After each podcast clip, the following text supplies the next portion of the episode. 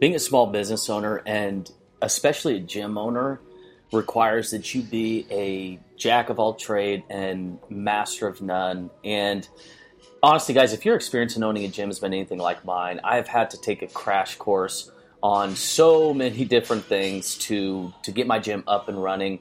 And honestly, the internet has been one of those things that I've really had to learn at a very brisk pace. And you know, and for that reason, I think that us at 321 Go Project have always wanted to educate and empower the community. And um, this series of podcasts that we're going to do is going to really break down what all goes into a website, what goes into WordPress, what you should expect from your website developer as they begin to build your website, and really just kind of lay the foundation from the ground up so that you are able to make sound decisions as the business owner and really focus on, on what you guys do best. And quite frankly, that's uh, changing people's lives.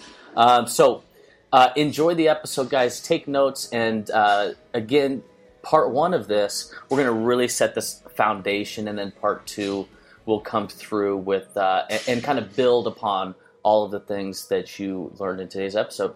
Again, guys, if you have any questions, uh, if you have any questions about the business, by all means, holler at me. Uh, website, go to Scott. That's Scott K at 321goproject.com. Thanks. All right. Well, Scott, thanks so much for for coming on the show today, man. Um, for the listeners that don't know, uh, Scott Kaczynski, you're the developer for 321 Go Project and an all around super web savvy guy. If you guys missed our, our last episode, Scott and I talked in Park City, Utah about some non negotiables for your website. What are those elements that your website must have? And and quite honestly, that, that conversation very quickly turned to a lot of tech talk that um, we sort of realize in hindsight that we probably need to back up and, and start to build the framework. So that's what today's episode is going to be all about. But before we dig into unpacking some of these technical aspects of your website, uh, I would just like to take a moment, Scott, to to maybe introduce yourself and let the listeners know uh, what exactly it means to be a, a, web developer. For those that don't know. Right. Awesome. And uh, thanks, Matt, for having me on the show again. Always a pleasure to get on the uh, the business podcast with yourself. Um, so yeah, I've been a web developer uh, probably about as long as I've uh, had access to my first computer. Um, way back in the day, I was uh, 98, 99, uh, some solid dial-up internet. Um, as a kid, I was always just super interested in, in how the internet worked and uh, all of those super nerdy things. Um, some some great movies came out in that era about uh about hacking and uh um cool cool guys in glasses just uh you know robbing banks and, and saving the world so did um, you uh did you watch uh uh what would that have been like swordfish would have been a great one oh great yeah swordfish i mean a, a little earlier uh than my day but a classic sneakers was yep. a was a solid one um, so anyway, I was I was always super interested in, in the internet and how it worked. Um, and and back then, the web was a a very different place. Um, you know, more or less constrained to the the technology that we had at hand. Um, at that point, there was there was very little uh, uh, speed consideration. So to use the web, uh, it was very slow, and, and there weren't that many active users. Um, let alone small businesses that were actually interested in, in getting on there and using it as a marketing platform. Um, so as I, I, developed my skills and, and, got more serious about the web, the, the web got more serious uh, as well. So um, sometime around the the millennial turn of the millennial there, early two thousands, um, the the web was emerging extremely extremely fast. Um, and, and, at that point, there weren't too many homes left that still had a dial-up connection. Um, most, if if not all, transitioned over to the uh, uh, cable internet or the short-lived uh, DSL lines. Um, so, would you probably. say that, that that was kind of the turn of how people use the internet? Was the advent of faster speeds? Did it become more pervasive in people's lives at that point? Absolutely. Right. Um, at that point, you know, it, it was uh, uh, it, the internet just became more accessible. Um, it, it, wasn't, you know, there was a time, and I, I remember very vividly when we all had uh, dial-up internet. Um, either either your parents would purchase a separate phone line so you could use the internet, or you would uh, constantly be picking up the landline and uh, and getting the the internet tone ringing through. Um, so you know when when data speed became a priority and uh, we developed those those cable lines and uh, fiber optic networks, um, just became more accessible for folks and, and more of a, a, plausible reality to work with their time um, that they could spend on the internet versus how uh, how fast that data was um, coming in. So you know anyway, just to, to wrap that up, uh, you know, early 2000s um, into the late 2000s was uh, my my 10 years where I, I began to take the web very, very seriously um, and ended up uh, hacking myself into the uh, developer position I'm, I'm sitting in today. So that's awesome, man. So um, to, for the for the user or for the listener that doesn't know, what does what does a web developer do? I, I think we have this like perception totally. of you, you know, sitting in your office with like nine monitors going at any given time with a bunch of code that we know nothing about. But but what does so if somebody was to go to a web developer and give them their sort of high level needs for their website, what does your process look like from that point? So, uh, very good question. I think um, that term uh, is is pretty broad at this point, so it definitely has a, a couple different meanings to each and every web developer. Um, myself, I would say I am uh, a, a, bit rounded as far as, as, as what I offer to clients and, and what I'd like to do for them. Um, so along with uh, figuring out, you know, exactly what that client is looking for out of a new website process. Um, I like to make sure that we we drive that with a, a very straightforward strategy. Um, so you know, I, I, I could take an idea, I can build that for a client, but I, I also want to make sure that we're building you know the best possible uh, best possible ideas for them to be successful, uh, driven with a solid solid strategy. Um, so that being said, that role as a web developer can uh, it can vary from uh, never speaking to a client and and coding up a certain uh, uh block of work for them, um, or on the opposite side of the spectrum, um, you know the way I like to work is is very hands on with the client and help them through the process from uh, figuring out the uh, initial needs of that website all the way through the design phase um, and into the uh, clickable functional website. So um, for me it's it's being there for the entire process and and and holding the client's hand to make sure that we're uh, we're getting the best possible product that they need. Would you say that that's sort of the uh, emerging trend in in doing web development for small businesses? Is it is it's equal part coding as it is strategy around what that business's goals are?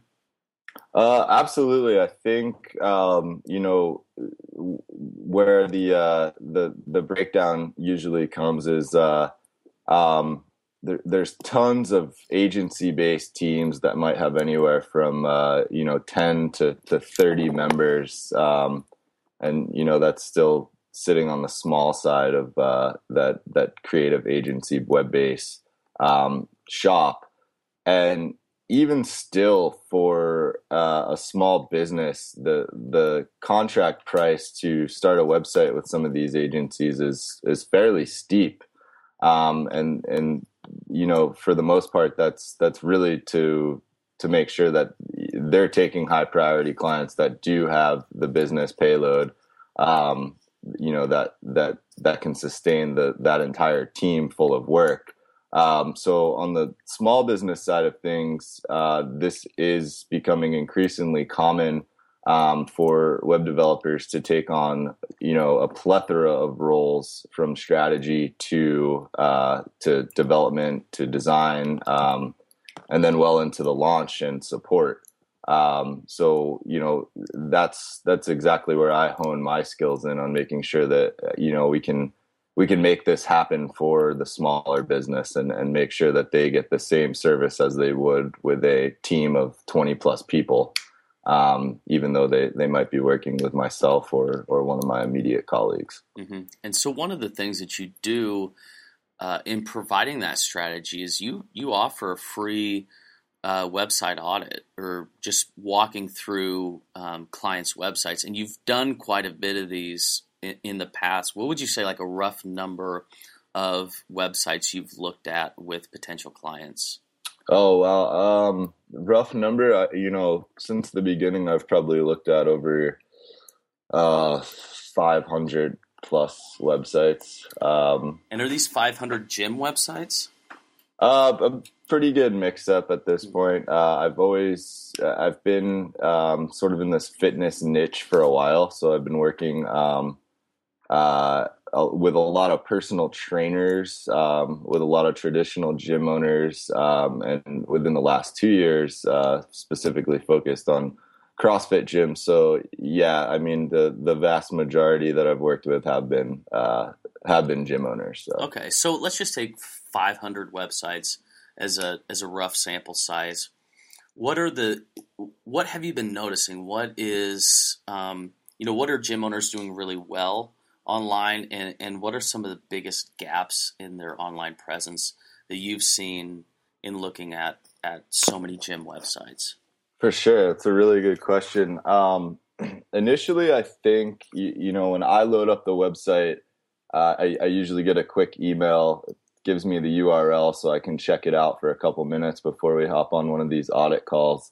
Um, and initially, I can tell right off the bat um, where this website came from. Uh, the, you know, there's a, a very specific user experience science that sits behind building um, a website uh, within the fitness fitness industry, um, not just CrossFit gyms um, and and you, I could totally tell if uh, uh, the person I'm about to get on the call with hired, um, you know, a, a, web developer that has no clue uh, what they're getting into or how this business works.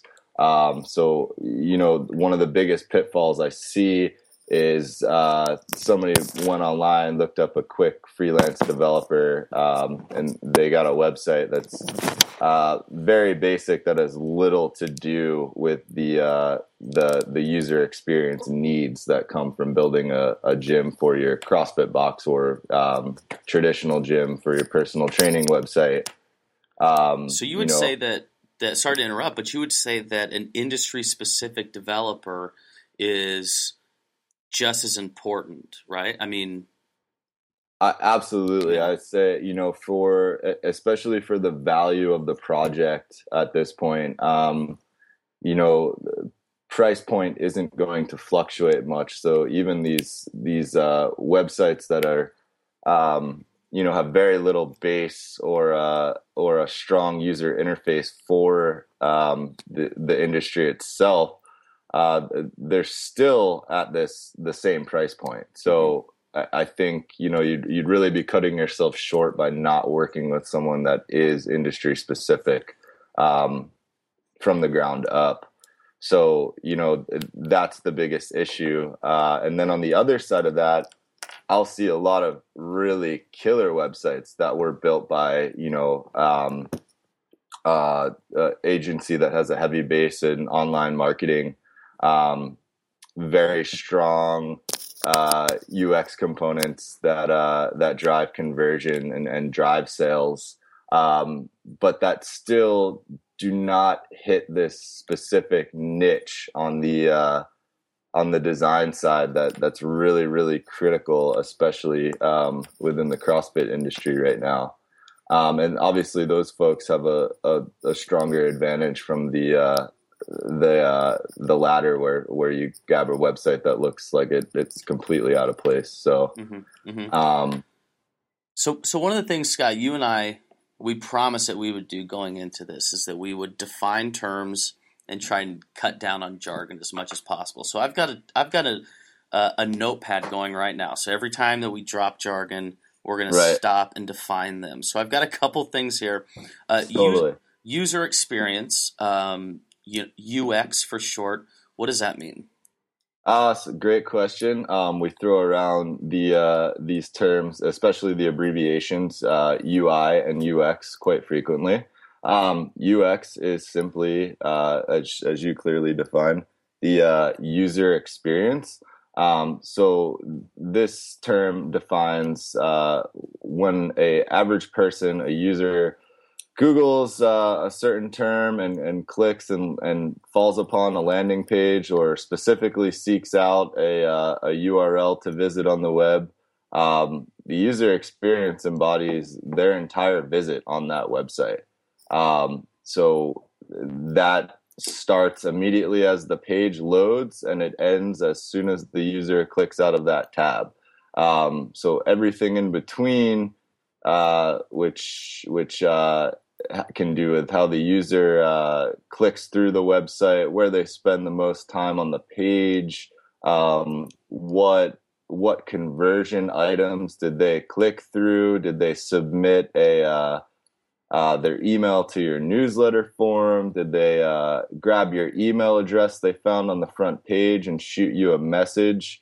Um, all of those interactions tie into the user experience. Um, and the direct correlation with, with how that visit works um, has to do with what we call the user interface or the UI. So the UI is actually how the page is laid out, how it's built. Um, everything that the user is clicking through, um, all the components that they see on that website, um, that's the user interface. And those two terms are, are, are thrown around quite sporadically, but they're they're actually quite um, quite similar, and they and they tie into each other uh, um, very tightly as well. So, so when looking at a website, what are you know one or two of the most important aspects of that user experience? So, I I Google your gym, and I I go to that home page, and I click through to that URL that comes up, up in the Google results. Um, like in the first ten seconds of me being on that website, what are, what is the most important thing? What do we want to capture from that user Oh, great question. Uh, so, you know, uh, especially in the uh, in the the CrossFit market here, that that first ten seconds is is very very crucial, um, as it is across the board for for any site that's uh, seeking um, this this uh, this marketing strategy. Um, so immediately on a on a CrossFit website, it's important to uh, first portray and embody the uh, the branding of your gym. So you know that needs to be front and center. Um, you know, a, a clear logo uh, somewhere on the top of the page, um, letting the user know exactly what your branding looks like, um, and then that'll tie in directly uh, to a deeper deeper understanding and a deeper feel of of what your gym's all about. Um, and that's portrayed by way of uh, the color scheme that's mapped out on this homepage as well. Um, and that's usually tied directly into your, your gym's branding.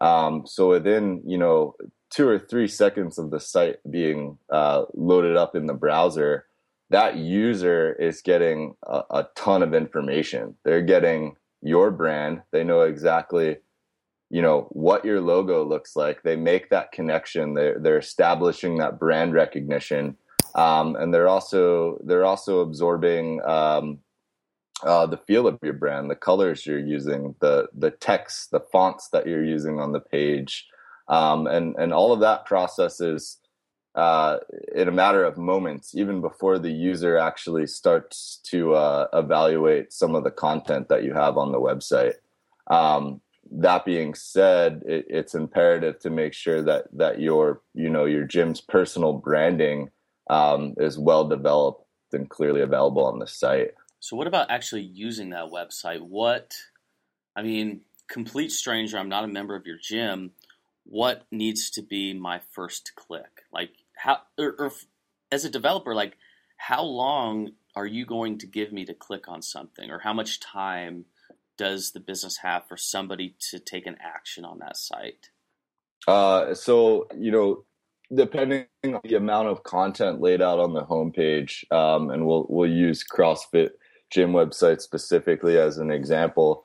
Um, you know, we're really looking at a matter of, of seconds here. Um, the average user is going to spend anywhere from eight to 15 seconds on that homepage.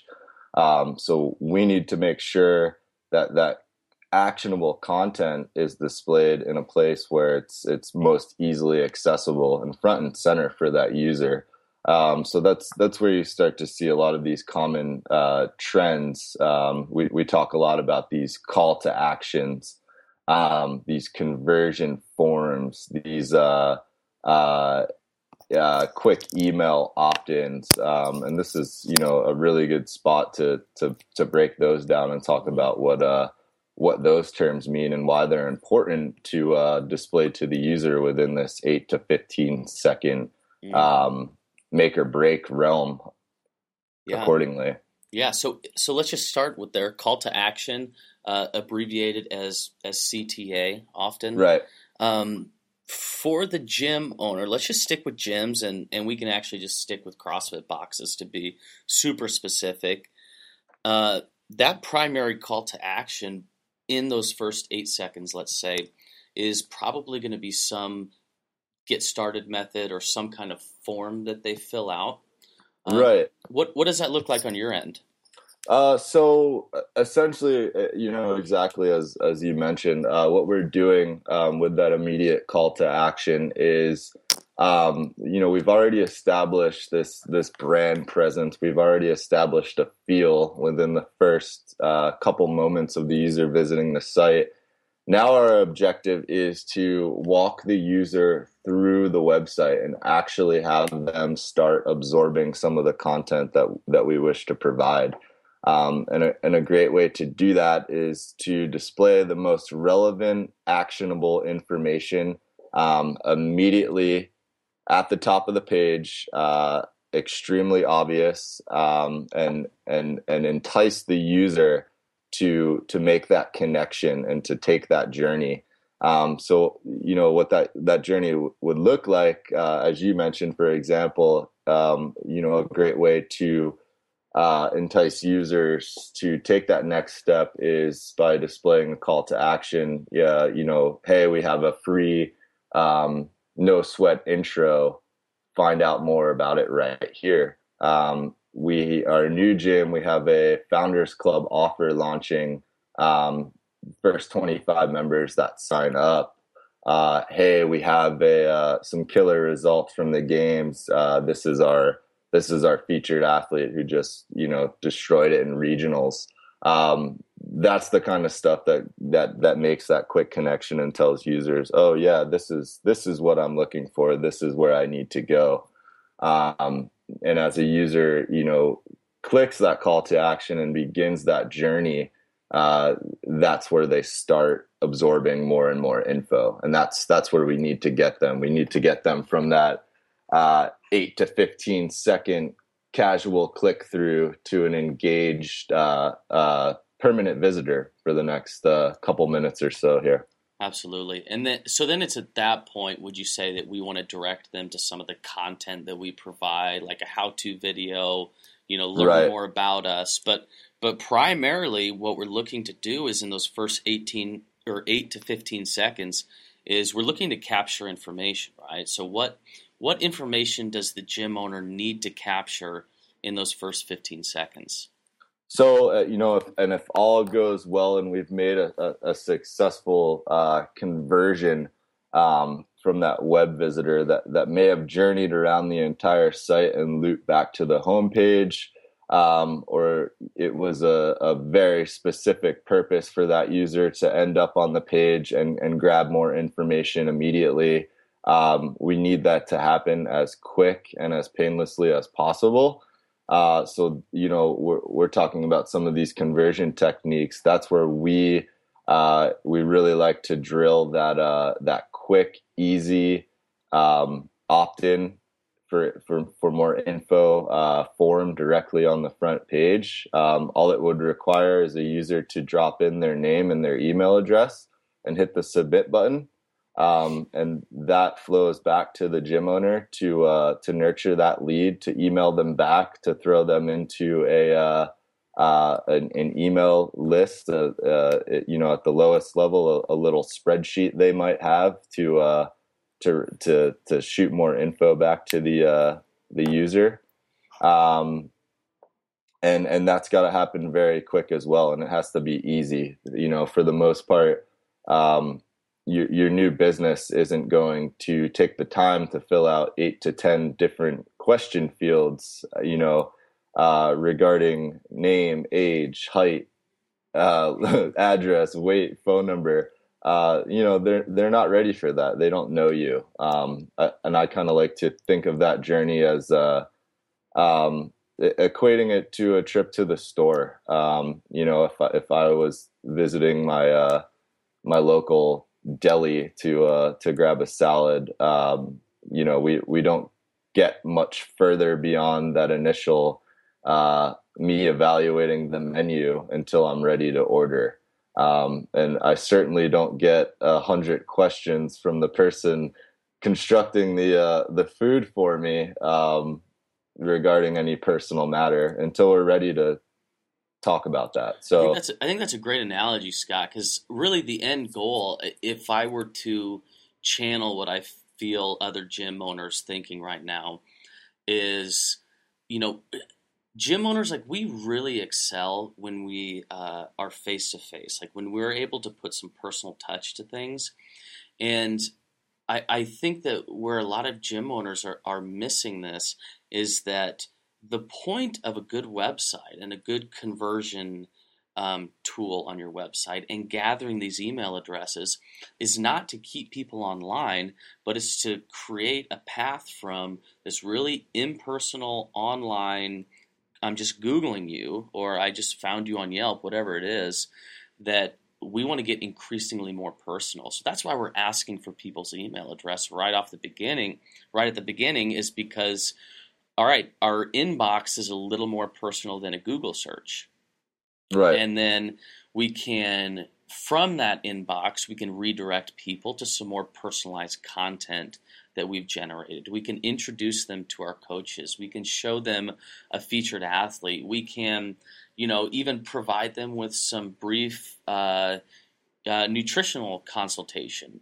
Uh, you know, we can do all of these increasingly more personal touch points before they step foot in the jo- step foot in the door. But we have to create that path where people aren't going to. I mean, the way I think of it, can you imagine like going to a brand new restaurant without any without yelping it, without getting you know without getting input from somebody else. Like I just don't do that. I've got like my five favorite restaurants, and then right. if I'm going to try something else out, it's going to say you know a friend of mine is going to tell me about this new restaurant. And then I'm going to go on Yelp, see what the reviews look like. Then I'm going to look at the menu, like how much can I expect to pay here? But that process is like moving me toward walking in the door.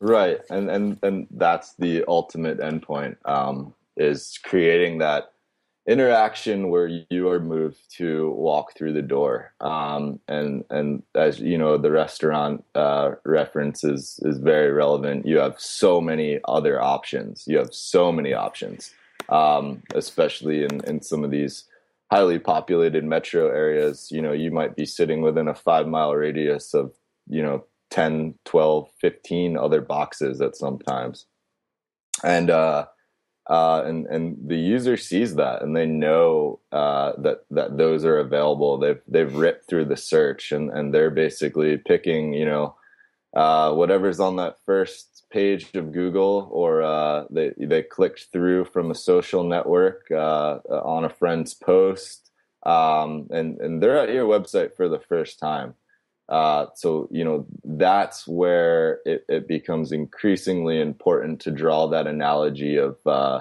of uh, your website. You know needs to to be treated exactly as the front door of your business per se.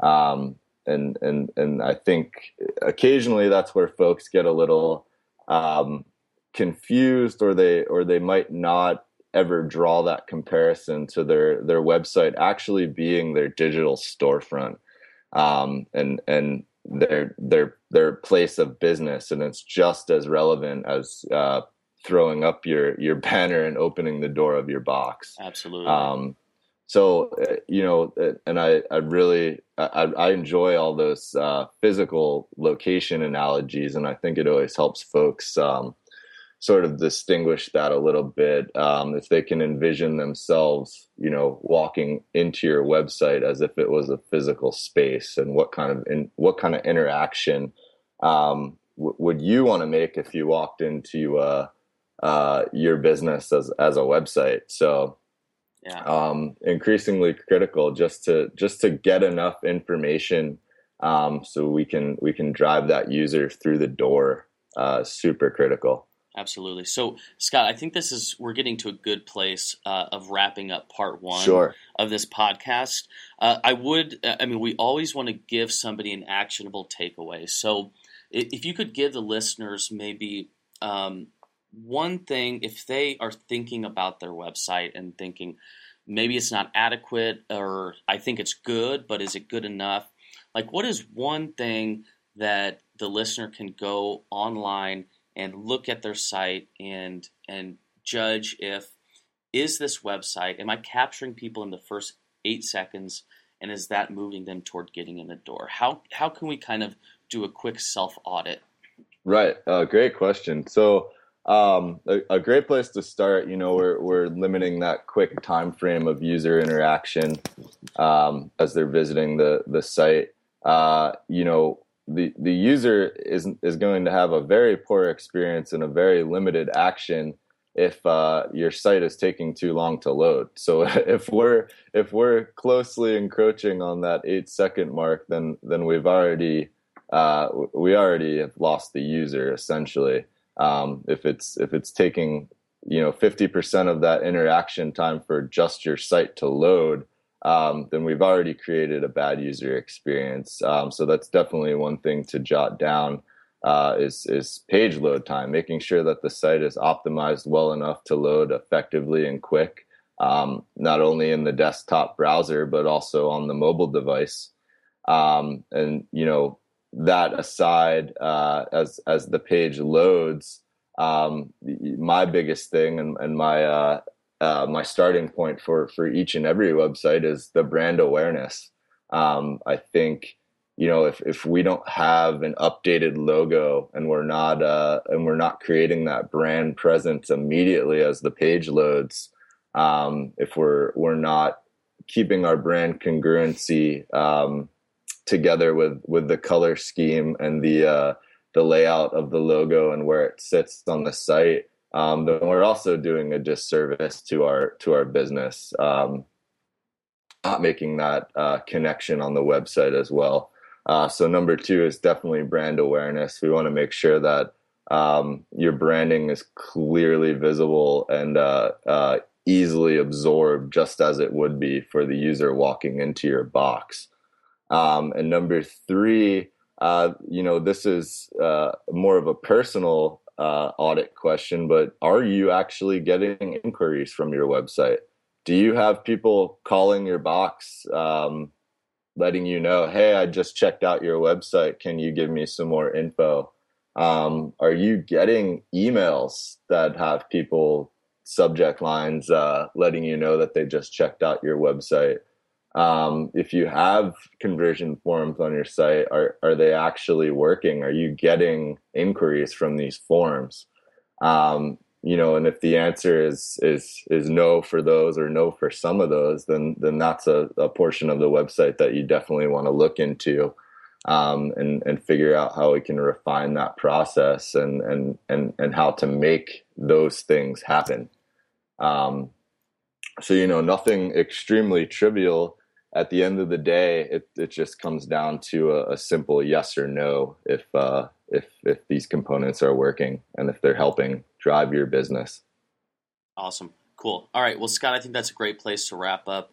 um, part one. If you have made it this far, listeners, uh, come back next week. We're going to get into a little bit, uh, you know, unpacking some of the technical aspects of a website um, and, and, really kind of getting into the nitty gritty of this whole thing. So come back next week and and we'll get into it a little bit more with part two.